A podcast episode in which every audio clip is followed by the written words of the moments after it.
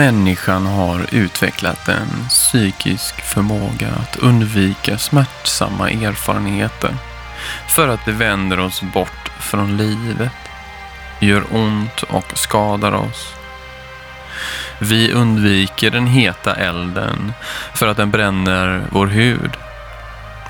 Men kanske lika starkt, om inte starkare, verkar vi utvecklat en förmåga och strävan att inte glömma bort våra smärtsamma erfarenheter.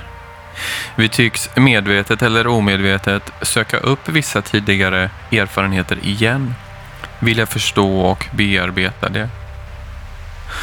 Om dessa två polariserade psykiska krafter är aktiva samtidigt vore det logiskt att anta att det för en individ uppstår en inre psykisk konflikt. Denna psykiska paradoxala drivkraft har många ägnat sitt yrkesliv åt att undersöka.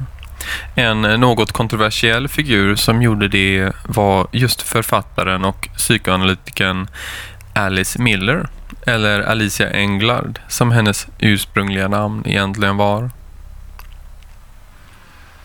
Alice Miller blev världskänd i samband med att hennes debutbok Det självutplånade barnet, svensk översättning.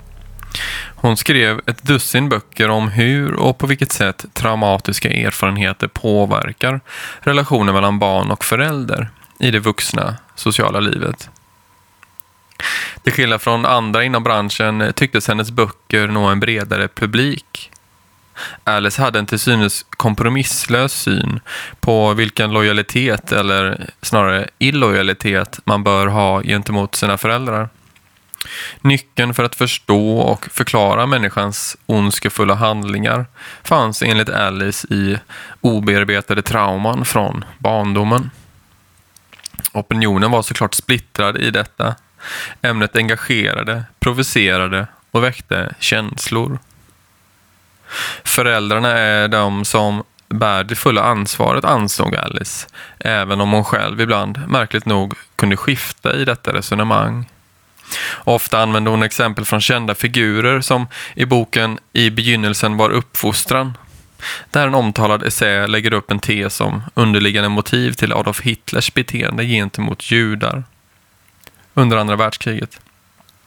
Ämnet låg henne nära eftersom hon själv var tonåring när hennes hemby invaderades av Hitlers trupper år 1939.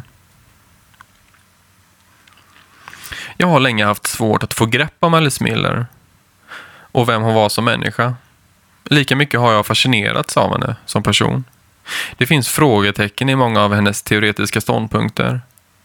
Alice pratade sällan öppet om sitt privatliv eller sin uppväxt i konkreta exempel. Och omvärlden har egentligen inte vetat särskilt mycket om henne än det lilla hon berättat i enskilda intervjuer. Enligt henne själv är anledningen till det att läsarens livsberättelse inte ska hamna i skymundan för hennes egen. Många jag pratar med känner inte till att Alice har en son, Martin Miller, som även han utbildade sig till psykoanalytiker och terapeut. 2015 släpper Martin en biografi om sin mor. Och bilden av Alice Miller hamnar i ett annat ljus. Det tog emot att skriva boken, säger han. Han tvekade länge. Skam över att granska sin mor var stark. Det var först efter hennes död som han var kapabel att skriva den, säger han.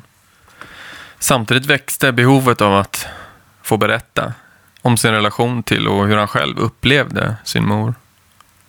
2018 översätts boken till engelska med titeln The True Drama of the Gifted Child, The Phantom Alice Miller, The Real Person. Martin redogör nyktert sin mors liv och deras relation. Han gör det utan bitterhet, hämnd eller smutskastning.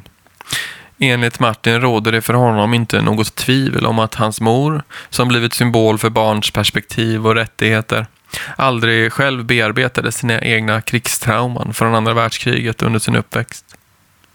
Trots att det var precis detta hon propagerade för under hela sitt vuxna liv, att man var tvungen att göra, för att inte utåtagerande och destruktiva beteenden fördes vidare till nästa generation.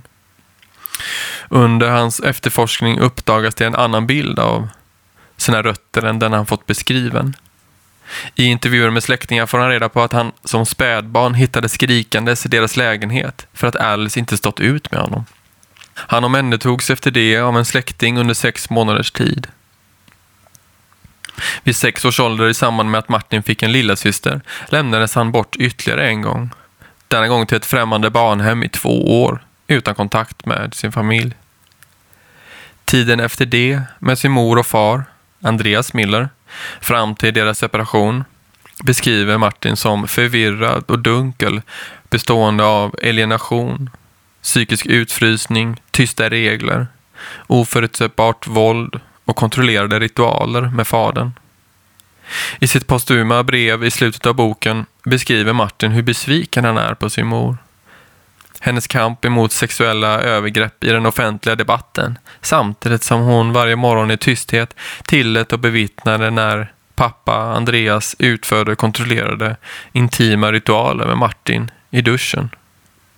Alice och Andreas pratade där till bara polska med varandra och bjöd aldrig in Martin socialt att få vara med i denna kommunikation. I en intervju av Utav Blom strax efter Martin Müllers bok lanserades beskriver han hur denna tid påverkat hans egen identitet i förhållande till judisk tradition. Citat. Jag var alltid exkluderad.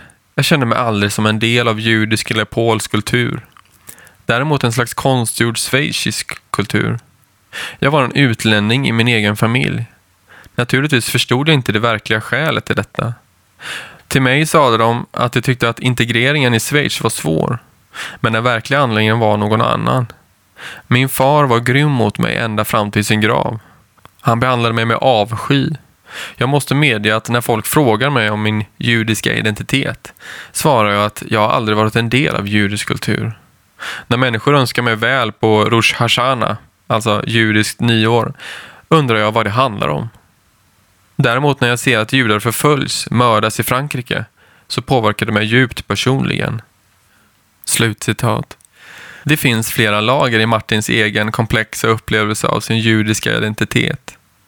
Under den tid Alice levde beskrevs det för honom att hon under kriget, enligt henne själv på grund av att sin mor hållit fast vid sin judiska identitet, åkt fast av en man som sade sig att samarbeta med Gestapo. Han pressade efter det ut henne med betalning av smycken och annat för att undvika att han skulle tipsa om deras judiska härkomst. Det visade sig att denna man var Andreas Miller, Martins far. Det innebär att Alice flydde alltså till Schweiz tillsammans med den person som förtryckt henne.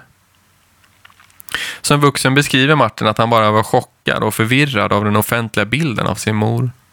Den offentliga Alice Miller beskriver han likt en fiktiv karaktär som inte existerat i verkligheten. När Alice mötte motstånd, frågor hon inte tyckte om eller när det sattes gränser framför henne, visade hon oftast dörren eller blev starkt upprörd, beskriver Martin. I dokumentärfilmen Vem var Alice Miller från 2015 av Ann Elisabeth Andersen beskriver den norske regissören hur Alice i slutet utpressat producenten att om materialet skulle användas offentligt kräver hon att få med sig allt råmaterial och att hon efter det skickar ut utvalda bitar som de får lov att använda. Dessa exempel resonerar för mig med flera av hennes plötsliga avfärdanden av tidigare åsikter och ställningstaganden. Som när hon under 80-talet helt tar avstånd från den psykoanalytiska traditionen eller senare lovordar Konrad Stettbachers terapi i ett förord för att en kort tid efter avfärda allt som har med honom att göra. Alice skriver här på sin hemsida att hon reserverar sig för rättslig åtgärd om någon publicerar eller använder hennes tidigare hyllningar offentligt. Senare uppdagas det att Stettbacher saknade terapeutlicens och var anmäld för sexuella övergrepp. När Martin går i psykoterapi hos en student av Konrad kommer det senare fram att han i hemlighet skickat terapisessionernas inspelningar till Alice som hon sedan använt för att driva igenom egna intressen gentemot sin son. Vi får som läsare ta del av brev där hans mor hotar att förstöra hans karriär som psykoterapeut.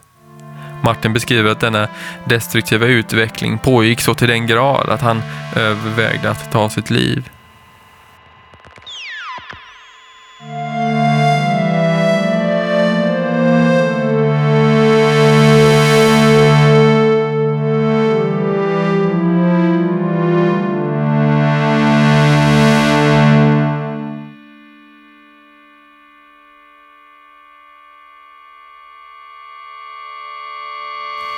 Ju mer jag läser om Alice Millers arbete och liv, ju tydligare blir det att hon under hela sitt liv kämpade mot egna intrapsykiska konflikter. Framväxer bilden av en svår, trasig, komplex, enslig och tragisk figur som länge sökt men till slut gett upp hoppet om möjlig personlig inre läkedom och frid. Utifrån Martins biografi ter sig Alice Millers litterära livsverk vara en projicering av hennes egna inre konflikter. Ett verktyg för att hålla skam och känslomässiga sår på avstånd. Vad motiverar en människa att till detta yttersta pris hålla sin egen historia på avstånd? Kan det vara så att Alice Millers vinst av att undanhålla sina tidigare erfarenheter var att slippa smärta och lidelse? Utifrån det resonemanget måste det som undanhålls i så fall vara än mer smärtsamt, göra än mer ont. Människans förmåga att dissociera blir då ett hjälpande verktyg för att hålla smärtsamma erfarenheter på avstånd. Till priset av en eh, splittrad manifestation av omvärlden och sig själv. Det motsägelsefulla i Alice teorier och ståndpunkter, liksom hos andra individer med grov psykisk komplexitet, såsom schizofreni eller olika typer av personlighetsstörningar, blir då logiska i sina starka försvar och kaotiska, motsägelsefulla beteende.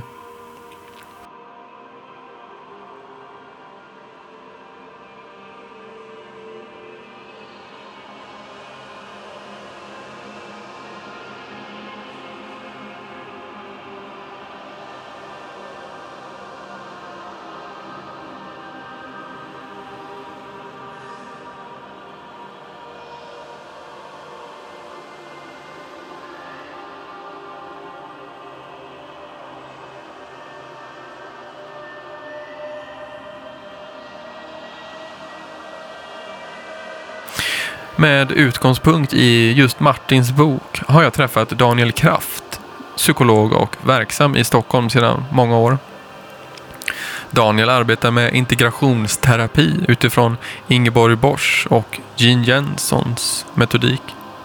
På senare år kompletterar han sitt arbete med andra fält såsom funktionell analytisk psykoterapi Daniel har egen erfarenhet av en komplex relation till sina närmsta omhändertagare som barn. Under sitt eget sökande och sin personliga utveckling kom han själv i kontakt med Alice Miller och hennes litteratur.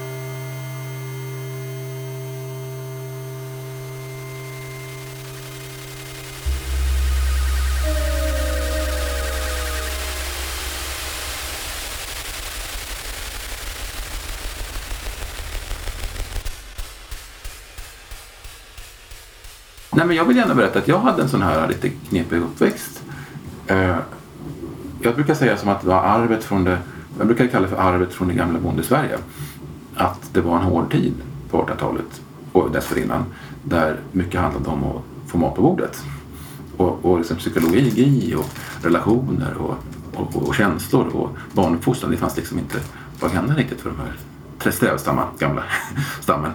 Eh, så att, jag, så att, så att eh, min mamma växte upp med, alltså, alltså min mormor och morfar och farmor och farfar allt det där växte upp i bondesamhället. Min mamma var liksom den här 40-talistgenerationen som fick en lite annan uppväxt. Men det fanns liksom de här psykologiska spåren av den tiden tänker jag. Och det är det jag hela tiden möter här i jobbet på något sätt. Att man hör de här ekorna från en väldigt tuff ja, bondesamhälle, vad man nu kallar det.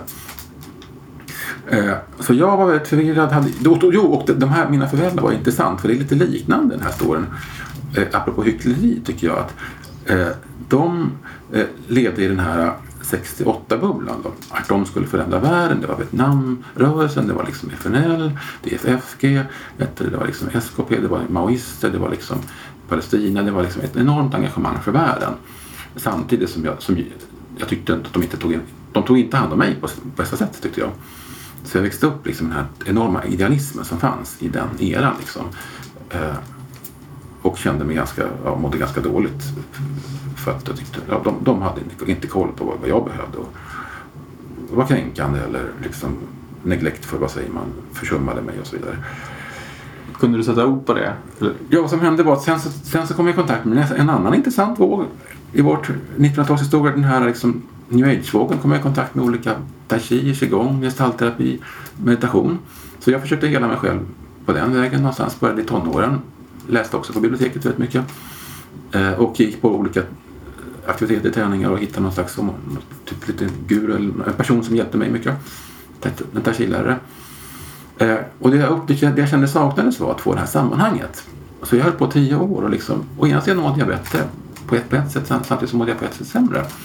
För att jag kunde inte se liksom varför, varför, varför gjorde det så ont inuti, varför hade det varit så svårt att vara närvarande, varför blev jag inte så fri som den här gestaltterapin sa. Om man bara är närvarande så är man ju fri, typ. Lite grann så.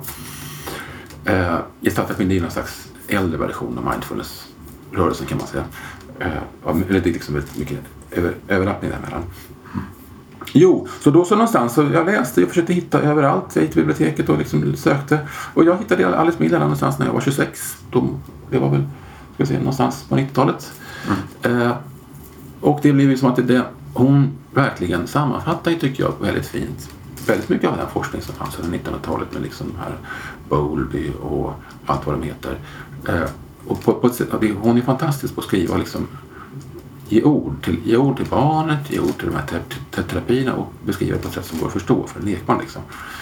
Och jag tror att det är många som har den upplevelsen att det finns ett före och efter Alice Miller. Liksom. Att hon ger på något sätt ord till vad som har varit tokigt i barndomen och hur, hur, hur det har påverkat. Hon pratar mycket om skam till exempel, att känna sig dålig. Mm. Att alla som har typ inte fått den kärlek de behöver på olika sätt eller varit kränkta eller traumatiserade känner att de själva är dåliga på något sätt. Eh, och det pratar man tycker alldeles för lite om både på psykoterapiutbildning, psykologutbildning eller inom de här sammanhangen. Lite av ett tabuämne, jag håller nu med där. Det finns mycket tyvärr lite tabuämnen. Men i alla fall, så jag kämpade på med det här och precis som Daniel Mackler då, som intervjuar Alice Millers son på nätet, så gjorde jag mycket självterapi. Satt med dagbok och skrev och liksom försökte liksom frigöra mig på så sätt. Så småningom så kom jag i kontakt med den här Jim Jensen som då Alice Miller en gång i tiden rekommenderade. Gick lite terapi hos henne i Holland. Hon var där ett tag. Och det var jättebra för mig. Det var precis det jag behövde. Och hon var verkligen så en outstanding terapeut som var både oändligt mjuk men kunde också vara oändligt rak. Berätta precis vad hon tyckte man behövde. det. Mm. Eftersom hon hade ett klart öga för vad man behövde så var det ofta väldigt hjälpsamt. Eh, och så småningom så ja, jag provade lite olika saker. I början så var jag musiker några år. Och sen så var jag, jag gick jag på Handelshögskolan, jobb, jobbade lite ekonomjobb på Riksbanken ett tag.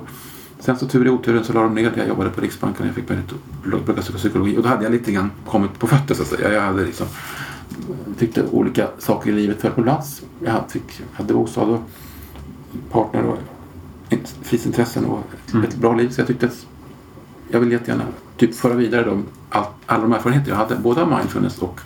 Och sen så, så gick jag psykologlinjen. Och sen så, eh, så fanns då det här Tidigare som var i Holland, då hade hon samarbetat med en mer KBT-inriktad terapeut som hette Ingeborg Boss. Som sen så småningom flyttade till Frankrike och det blev liksom en skola som kallas Pastoral Reality Integration i, kallar de det i Holland. Jag kallar det för integrationsterapi i Sverige. Eh, som är liksom någon slags, det, det hämtar liksom mycket inspiration från Alice Miller och, och Gene Jensen och i viss mån från klimatterapi och liksom integrerar det med också kognitiv beteendeterapi och, och schematerapi. Eh, komponenter. Liksom. Så det, det, blir delen liksom, en terapiskola som alla terapiskolor. Så jag utbildade mig lite om det och sen så har jag gått mycket handledning om det så jag har, det har varit min liksom huvudsakliga gren mm. i, i, i, mer än tio år. Just det. Hur, får jag fråga hur, hur den skolan eh, parallellt med psykologstudierna mm. hur de förde sig liksom? Eh, var de parallellt eller? Jo, faktiskt var intressant. Den här Jane Jensen hon tipsade mig om att du kanske skulle välja kognitiv beteendeterapi. Eh, och då kände jag lite grann att jo, men jag, jag, jo, jag tror ju väldigt mycket på det här med att vara, vara öppen och ärlig med relationen med sina föräldrar och titta på det med ett ärligt öga. Men jag kanske inte kände att den psykodynamiska... Det inne väldigt mellan psykodynamisk och KBT, i alla fall i Stockholm. Mm. Jag kände väl inte att de var de som mest samklingade med den traditionen som jag hade på själv, på egen hand, liksom tillgodogjort mig med Jin Jensen, Alice Miller och allt det där. Men däremot tyckte jag KBT, där var, kunde man ju prata konkret om vad behöver du göra i ditt vardagliga liv som får dig att må bättre. Så för Jin Jensen var nog KBT liksom helt enkelt ett ben att stå på. Ett av olika ben i, i psykoterapi. Så jag tyckte det var väldigt, det funkade bra. Jag tycker ibland kan KBT-terapeuter vara mer modiga typ när det gäller att prata om ärligt som det är. Men det är såklart att när din barn har varit så här så känner du så här. Mm. Den typen av resonemang kan vara enklare för KBT.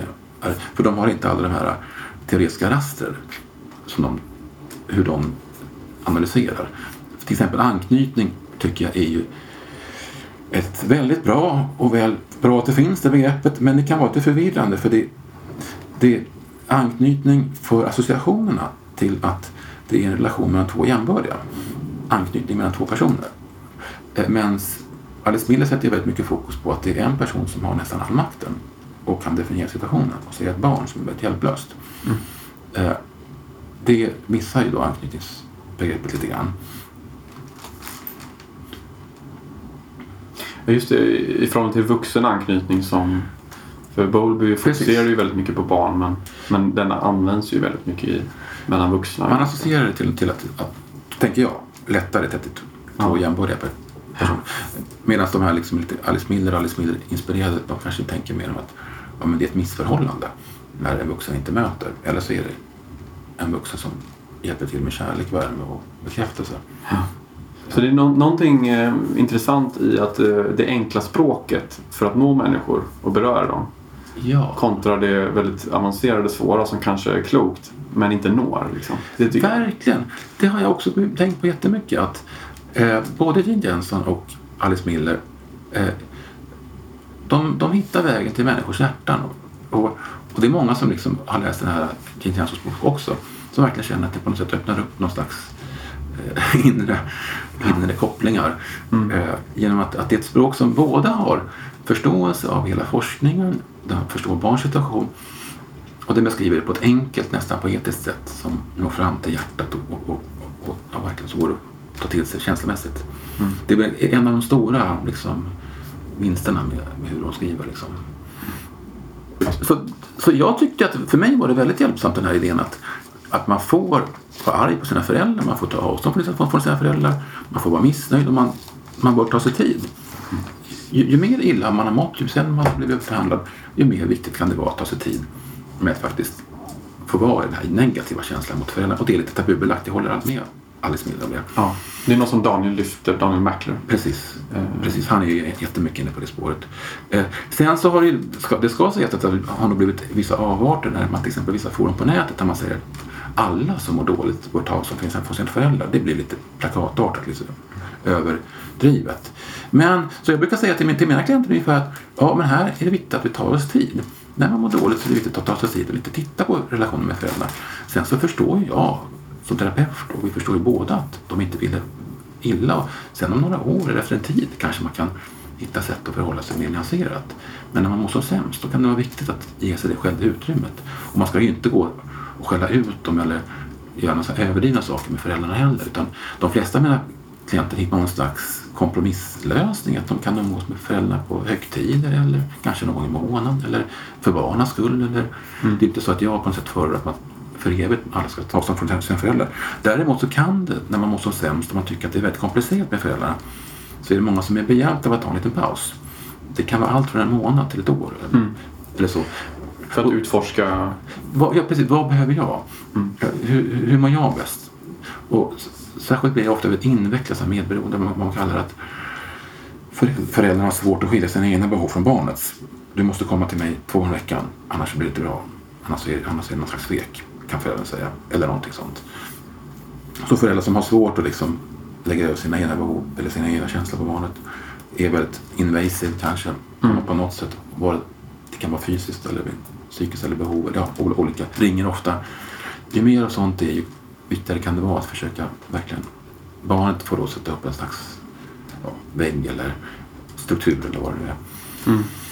Vi har verkligen betonat att det kan se ut på så oändligt många olika sätt. Vissa känner verkligen att jag kan inte, jag mår inte bra om jag har kontakt med min förälder. Andra har ganska knepiga föräldrar på- men lyckas ha en hyfsad kontakt och Ja. det får det funka. Så det är någonting jag ofta pratar om och jag tror faktiskt Alice Miller har ganska mycket rätt i att det är ett tabubelagt ämne. Men det är inte kanske lika tabubelagt som hon får det till. Hon, känner, hon pratar på ett sätt som att det känns som att hon står mot en vägg av vad heter black pedagogik. Eh, men så jag kanske känner att ja, men det, tyvärr, det finns ett problem här. Det är lite ta- tabubelagt men det kanske inte är lika illa som hon, Mm. som hon liksom målar upp i sina böcker. För hennes första böcker eh, används ju ofta som exempel på Mm. när hennes litteratur är som, som mest skärpt. Mm. Någonstans eh, efter de tre, fyra första då börjar hon lite röra sig i cirklar upplever jag Mm. som läsare. Mm. Men det är liksom en, det är en sekundär diskussion på ett sätt. För det handlar dels om vad hon tillförde fältet Mm. när de kom och hon blev liksom den här stora personen. Och hur hon på ett sätt revolutionerade synen på psykologi liksom på många sätt. Ehm, och sen i sin relation till sin son är ju på ett sätt sekundär till den på ett plan. Ja. Alltså privatlivet. Men det blir väldigt problematiskt Mm. utifrån att liksom läsa hennes böcker med det i bakgrunden. När hon Ja. dör, det är ju först när hon dör, det är väldigt långt senare som Mm. Martin ger ut sin bok eller börjar skriva och Mm. utforska. Mm. Och då känner han ju knappt sin mor som han säger i boken. Mm. Så han var tvungen att utforska liksom. Mm. Och så vidare. Han har sin egen berättelse och så måste han forska kring de som kände Alice bättre. Liksom. Mm. För de hade uppenbarligen inte någon kontakt de sista 20 åren liksom, i princip. Mm. Då var hon i sitt hus i Frankrike och Ja. i trädgården och liksom var mycket på internet och skrev på sin blogg. Men med det tycker jag är så intressant hur det bara vänder upp och ner på ett sätt synen på Alice Miller som mamma. Mm. Men hennes författarskap finns ju fortfarande kvar egentligen. Så för, Mm. jag kan förstå att det är väldigt svårt att särskilja dem. Mm. För mig har det varit så i mitt liv att de här författarna som, man, som, som verkligen betyder någonting som eh, så småningom får jag alltid veta att de har varit riktigt, riktiga sina barn, svikit dem rejält. Först var det den här Richard Bach som jag läste i tonåren. De skrev en bok som heter Måsen, Jonathan Livingston Seagal. Jättefin bok om personlig utveckling och liksom sådär. En ögonöppnare för många. Jättevacker bok. Han svek sin första son. Eh, sen läste jag Axel Sandemose, också i tonåren. Som, han, som också på ett sätt brottades med psykoanalysen och sin barndom och bondes, bondesamhället som han växte upp i. Som också svek någon son, eller vad det nu var. Läste i somras Sven Moberg, en av mina författare. Eh, väldigt varm person i, hans böcker. Men tydligen ganska komplicerad och inte särskilt närvarande i sina barns liv. Det, är- det är ju jättemärkligt här fenomenet. Liksom. Hur, hur, de kan, hur, hur dessa människor kan utstråla så oändligt mycket värme och förståelse och vidsynthet Mm. och klokhet. Eh, Och sen så är det viktigaste relationen i sina liv eh, liksom totalt fejla. Det är liksom, det är en gåta. Mm. Jag kommer att tänka på skådespelaren Klaus Kinski Mm. som också har en dotter nu som har gett ut en Mm. bok. Eh, Mm. Det påminner ganska mycket om Martins berättelse. Men ännu mer liksom våld och, Oj, oj. Ja. och sexuellt våld. Och så. Oj, oj. Eh. Och han var ju i och för sig eh, stjärna av för att han verkade ganska excentrisk. Mm. Mm. Men att han skulle vara liksom så pass privat var det nog ingen som kanske kunde gissa. Mm. Eh, hur reagerade du när du fick nys om eh, Eh, Martins, att han skrev en bok? Hade du hört talas om det eller? Nej, jag, har, eh, jag läste Alice Millers hemsida någon gång typ för länge sedan i början av att jag var psykolog. Sen så kände jag väl kanske inte att det var så relevant. Jag hade hittat liksom min grej och jobbade på med det här som jag höll på med. Jag hade min blogg, jag hade min handledning, min psykoterapiverksamhet och jag var pappa till en ja, tvåbarnspappa i några år. Så jag följde inte så där, det där så noga. Men när jag fick höra om det så, ja men lite grann känner jag men det var väl typiskt. Men, på, ja, men jag tänker lite som du där. Att det måste ju inte påverka att böckerna har ett bra innehåll som är hjälpsamt för människor som Mm. väldigt mycket att ge. Men, men visst är man helt förundrad Ja, någonstans. det, det är en fantastisk bok som, av, som redogör liksom generationsarven av psykisk ohälsa Mm. och, och krigstrauma. Liksom. Ja. Synen på identitet. Eh, Det som är väldigt fascinerande utifrån Martins berättelse är att han, han eh, föds i Schweiz Mm. och växer upp med Alice då Mm. och eh, pappan Andreas. De pratar bara polska med varandra. Mm. Bjuder aldrig in honom. Mm. Fastän polska är deras modersspråk, liksom, bådas egentligen. Mm. Eh, men de pratar eh, tyska med honom. Alltså Mm. schweizisk variant av tyska. Mm. Eh, och judisk kultur hålls helt undan. Liksom. Mm. Så han, han beskriver det som att han växer upp i en främmande miljö liksom, Mm. och inte får vara med. Sådär. Och då blir synen på dels sin judiska kultur, dels synen på sin mammas trauma. Alla de här liksom lagren av sår liksom, som ärvs på något sätt utan att han förstår. Ja. Och då, det blir ett känsligt barn då som suger upp det där.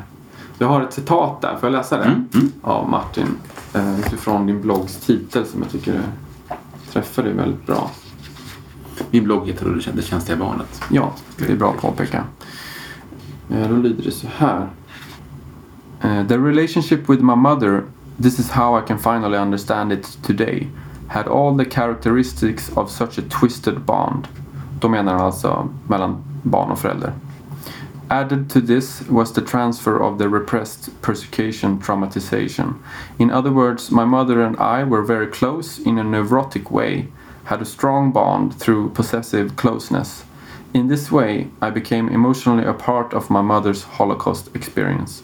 Of course, without knowing it, as a child and as an adult. I became a witness to even part of the war trauma without knowing what really had happened. I became a participant in a history of suffering, even though or precisely because it was unknown to me. Flying blindly, I experienced the persecution of my mother by the Nazis and the consequences of this persecution. Och han syftar ju lite på att eh, han aldrig fick reda egentligen på vad som hände under den här liksom, kritiska perioden eh, i, i, i Polen när de invaderade den här lilla byn. Liksom. Jag träffade henne i Warszawa typ på slutet av 90-talet. Första gången hon var, var tillbaks i Warszawa. Så hon hade tal på någon slags konferens där. Eh, som arrangerades av Polens ambassadör, am, ambassadörska i Washington. Helt jättemärklig eh, tillställning på något sätt. Eh, Så hade hon bjudit in diverse liksom, folk från hela världen där. Eh, men jo, men i alla fall. Sen så smet hon ju undan på något sätt. Eller vad ska man säga. Hon lyckades, hon lyckades klara livhanken genom att låtsas vara icke-jude. Helt enkelt. Va? Eh, Och lämnade så då sin familj där kan man väl säga. Eller, eller hur? Ja, precis. Alltså, Och bonda med den här liksom mannen då. Som hon beskriver till sin son att det här var någonting. Martin, var det så? Ma- Martin Miller hette han? Sonen Martin, eh, pappan Andreas. Andreas, Andreas Miller var en, en person jag träffade- jag träffade där i gettot som hjälpte mig på något sätt. Eller det var någon slags historia där. Och sen så förstår han då, sen hon har dött, att det var hans pappa då som Ja. var samma person från Gestapo som eh, liksom på något sätt tog hand om henne och samtidigt utnyttjade henne på något sätt. Och det räddade livet men det var en väldigt jättefrukt, helt fruktansvärd liksom, situation. Och det är liksom helt otroligt, vad säger man? Ja, det, är en, det är en berättelse som ja, det går inte att jämföra med någonting egentligen. Alla den här liksom, hela, hela stegen. Liksom, Ja, men liksom, precis. och- Först då liksom judarnas story i Östeuropa pogromer och allting. Sen så andra världskriget, flykten till Schweiz och sen så hur hon då blir superstjärna på psykoterapihimlen, säljer liksom bestsellers. Liksom känd över hela världen. Och sen så liksom vad som händer i deras hem. I- Pågår fortfarande den här judeförföljelsen på något sätt. Mm, som jag förstår precis. det. Att, att han känner sig, han blir hatad helt enkelt för att vara jude och får massa eh, vad heter det, kränkningar. För- Mest från pappan va? Och när han försöker liksom närma sig det så blir det ju nej. Ja, och sen dessutom blir det en historia där hon på något sätt tvingar, när han är över 40 tvingar hon på honom någon slags terapi. Mm. Med den här liksom lite... Ja, där kulminerar ju verkligen relationens destruktivitet. Det är ju som ett, ja men det skulle kunna vara film eller drama eller Ja. tragedi eller någonting. Men då hittar de så småningom både Gene Jensen och Konrad Stepacher. Och Konrad Stepacher är någon slags han påstår sig vara primalterapeut men många av de här primalterapeuterna är ju inte utbildade alls egentligen. Det var ju likadant den här Bengt Stern i Sverige som tog mycket inspiration från primalterapi men som egentligen inte hade någon utbildning inom psykoterapi eller så. Och så blev det Mullingstorp blev det. Nej men vad som hände då var att så småningom blev han anklagad för sexuella övergrepp eller mot, sina, klient- mot någon klient eller om det var flera, jag vet inte. Eh, och han fick väldigt dåligt rykte och då tog såklart Chris avstånd från honom. Men dessemellan han hon skicka sin son och faktiskt utpressa honom att han var tvungen. Hon hotade väl med på något sätt. Eftersom hon, var, eftersom hon var så känd så fanns det någon slags implicit eller explicit hot att hon kunde liksom eh, förstöra hans karriär eftersom han, han också var terapeut. Genom att typ honom I också i en skev eh, roll av att hjälpa Martin. Ja, så hon, ville, Du hon behöver påstod sig vilja hjälpa Hon påstod sig vilja hjälpa honom och skickade då honom tvingar på honom en sån här Stettbacher lärjunges typ. Och, och, och då lyssnar hon på, då skickar han inspelningar av, sessionerna till Stettbach. Och det, det är inte ovanligt att man gör det. Men han i sin tur skickar dem vidare till Alice Miller. Mm. För det är någon Så- slags handlednings... Ja, det är en handledningsgrej. Det är inte ovanligt att man gör det i handledning. Eh, Men ja, det är bara helt... Ja, det, Det är ju de som har slags dokusåpa. Jag vet inte vad. Det, är, det är så märkligt att höra om. Jag tycker att de här som jag håller på med, integrationsterapi, där är det, liksom, det är ganska långt ifrån primalterapi. Och, men det är intressant att reflektera över det här att eh, jag tycker de brottas med i böckerna eh, det här liksom the package of the cure. Alltså eh, terapin som en behandling. Och det, så, så reflekterade jag när jag, innan vi skulle träffas. Att, men man undrar liksom, hur kunde det gå så, gå, gå så illa? Eh, och då tänker jag liksom att eh, det hon på något sätt brottas med mycket de här, när hon skriver om sin egen terapi och andras terapi och, och hur hon söker efter terapi. Det är att det liksom, hon har det här i sig. Det var ju Freud som lanserade the talking cure. Som att han ville på något sätt eh, göra samma sak som andra läkare. Att hitta en behandling, ett botemedel. Och så småningom så alltså, kom ju då psykoanalysen och det var liksom botemedlet väldigt omfångsrikt. Man gick kanske fyra gånger i veckan i många, många år, låg på en soffa. Och eh, faktiskt, hon var ju lite inspirerad av Arthur Jano, primatterapins skapare. Och det var också en cure, men ännu mer liksom, eh, vad heter det, vad ska man säga, intensiv och liksom utlopp. känsloutlevande. Men, men det var ändå väldigt mycket liksom ett paket, en behandling som man skulle gå igenom. Man skulle åka till honom på, på ett center, typ Kalifornien eller Paris och få den här intensiva behandlingen. Sen skulle man bli bra. Eh, och där tycker jag att eh, Ja, men det blir som, det är som att, att, att, nästan som att hon är fången i det. Att hon ska hitta en, en, en behandling för sig och hon ska hitta en behandling åt sin son och sen ska all- allting vara bra typ. Mm. Det är ju någon typ av quick fix-tänk. Precis, Liksom. och lite av, ett, ja, lite av en genväg som hon söker efter. Fast, fast hon är så, har en så oändlig integritet och ser så, ser så klarsynt på världen Ja. så är det ändå att hon på något sätt, personen verkar ha fastnat i den här illusionen av att man ska hitta det här paketet av den här behandlingen. I början, när hon liksom har en smekmånadsfas med Jane Jensen och, och Schettbach, skriver hon nu har jag hittat lösningen här. Ja, man märker liksom det Eh, i hennes egen liksom, precis. uttryck att eh, hon är så ivrig av att Ja. nu är det klart. Liksom. Eh, som, och då började jag liksom bara, in att jag tänker mer som att det är livet som är the cure. Och att jag vill väva samman terapin med livet och att det handlar precis lika mycket om filosofi och moralfrågeställningar och det finns inget rätt och fel och det krävs att vi har ett ständigt samspel med varandra. Om, om, om, Bara idag så läste jag om eh, könsdysfori. Att det på, just nu pågår en debatt om huruvida folk ångrar sig efteråt. Precis. Och de som ångrar sig, det är väl, de behandlas med traumabehandling Ja. istället. Så det, det finns ju också någon slags quick fix-tänk eh, i, i bara den Ja. parallella liksom, ja. eh, processen av att söka sanningen eller sitt eget liksom, utvecklingsjag och så. Ja, precis. Det, det, det, är ju på det temat att, att, att man kan fånga det i de här dikotoma, väldigt snäva ramarna, man eller kvinna. Eller så kan man se det som att det är liksom mer, mer lite ett, en, ett, ett spektrum. Inget svart eller vitt. Ingen är varken man, 100% man eller 100% kvinna. Och då blir det mycket mer komplicerat och då finns det kanske ingen enkel. Nej. Men det är precis för en ung person också. Det är ju tonåringar oftast som, eller sentonåringar, 15 till 20 oftast, som, som är de, eh, en stor grupp i de här som ångrar sig. Eh, Just för att de är i en period av identitetssökande. Ja. Och då kan det vara väldigt lätt att ta till sig så här, okej men då blir jag det. Verkligen. Och så vidare. Men det är ett sidospår. Bara kommer att tänka på det som en samtids... Eh, Verkligen.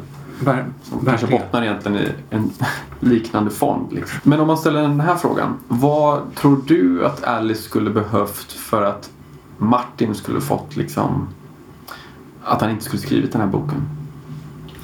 Ja, jo, alltså det du, du, du är inne på det i din artikel där. Hon är så ensam. Och det är liksom på något sätt Det börjar ju någonstans hos henne liksom. Ja, men verkligen. Bra fråga. Eh, hon är så ensam. Och det är liksom, hon är ensam som judinna som har kommit den här väldigt konstiga vägen och så typ, antagligen känner att hon har svikit sin, sin bakgrund samtidigt som hon har räddat liv. En otroligt svår historia. Hon befinner sig i Schweiz där antagligen är väldigt svårt att prata om det här. Och känner då också att hon har på något sätt lämnat psykoanalysen bakom sig för att hon tyckte att det var en förtryckande tradition. Så hon har inte några kollegor där heller. Så hon hittar ju egentligen ingen bundsförvant känns det som. Hon, hon, det känns som att hon sitter ja, väldigt mycket på sin kammare, läser olika saker, kanske skriver brev med några, men är ganska ensam och, och, och försöker göra självterapi på sig själv. Och, och då är det ju väldigt, väldigt, väldigt svårt. Det, det är någonting med det intima som hon hela tiden skyddar. Ja. Därför att Martin sa att eh, när han blev terapeut och jobbar med de här typen av frågorna så försökte han applicera det på mamma. Liksom, att undersöka vad är det...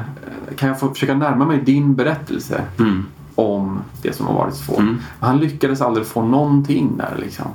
Han fick det bara genom andra vägar eller genom omformuleringar i hennes litteratur eller samtal. Så hon höll ju liksom en... Det är enkelt att ha hypotes att det måste vara vissa saker som är enormt tabubelagda i det här för henne personligen som hon inte vågade prata om. Eh, och det kan ju antingen vara hennes egen uppväxt. Vi vet ingenting om den egentligen. Det finns bara små hint. Man kan bara ana lite grann. Man får funderingar när man läser hennes böcker. Kan det här vara någonting hon har upplevt själv? Men man slås ju av det här med liksom gettot som hon hamnar i. Och hur hon då tvingas, för att överleva, lämna sin familj som är så viktig och, och då vara var uppvuxen i den här judiska miljön, ortodox judisk miljö och låtsas vara icke-judar, icke-judinna. Bara det och då överleva och hamna med den här Gestapo-officeraren eller vad det vad det nu är. Det, det, jag kan ju verkligen föreställa att, att på något sätt jag kan verkligen förstå att på 1900-talet att prata om den storyn måste ha känts, det måste verkligen ha känts helt omöjligt.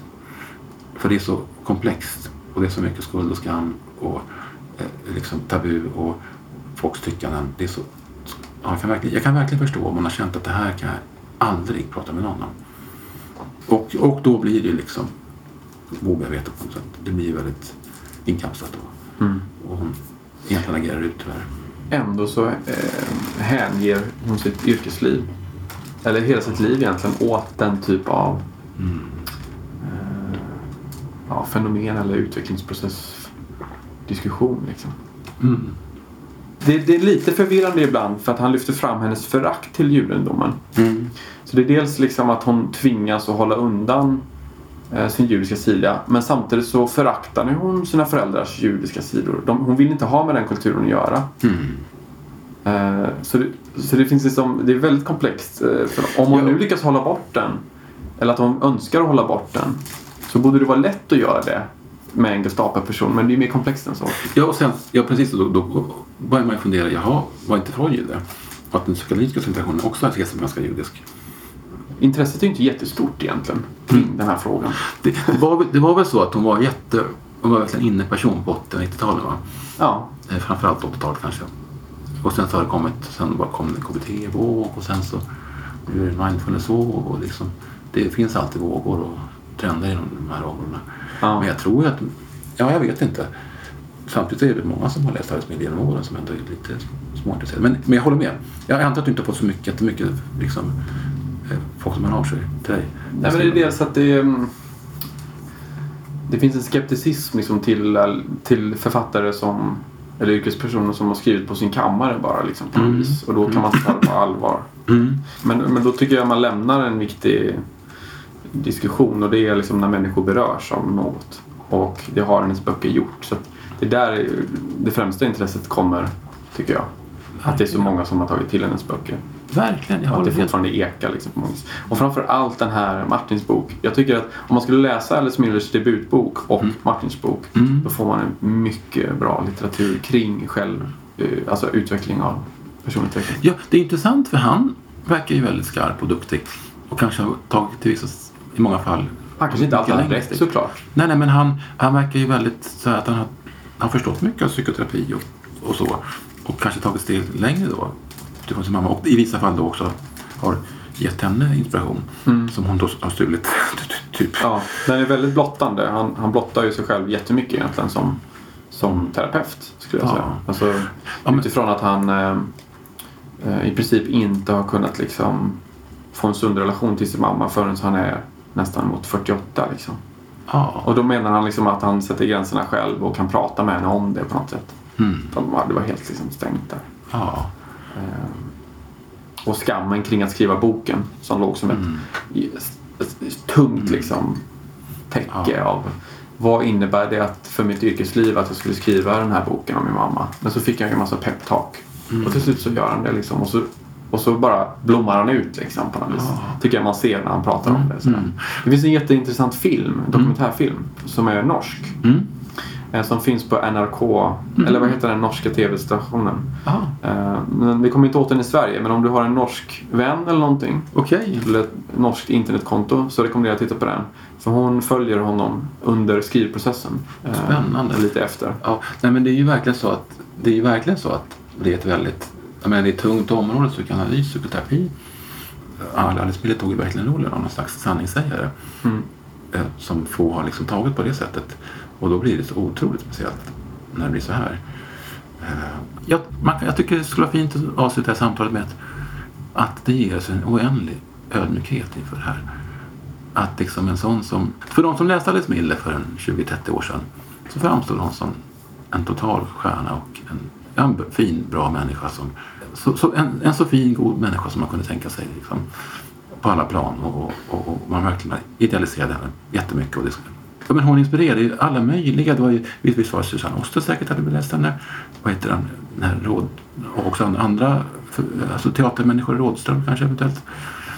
Även många också eh, feministiska eh, författare och forskare har tagit inspiration av henne. Och sen så blir det så här liksom att man, att, att, att man får veta att hon har faktiskt varit grym mot sin son på ett sätt som hon borde kunna förstå bättre. Mm. Det Och så, inte bara en gång. Då. Som ett system nästan. Liksom. ja, och det har liksom fortsatt år efter år och hon har under dessa år skrivit de mest underbara böcker som människor berörs av. Och så. Ja, man, ja, man, blir- man, man blir lite tårögd när man tänker på det. Ja, det- ja. Stort tack! Tack, Daniel. Och, och så ska jag lyssna. ja. Jag försöker klippa ihop så snabbt jag kan. Ibland så... Jag minns att du mejlar ju så här. Jag har svårt att ta klienter nu för jag måste fokusera på de jag har.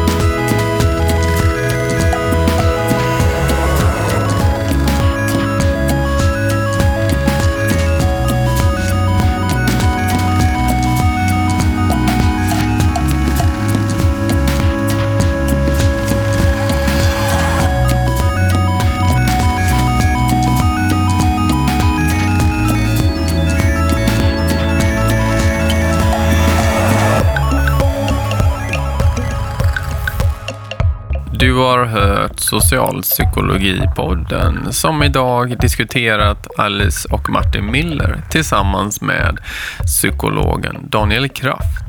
Jag heter Gustav Lund, jag är beteendevetare och samtalsterapeut och denna podd produceras av SPV. Tack så mycket, hej!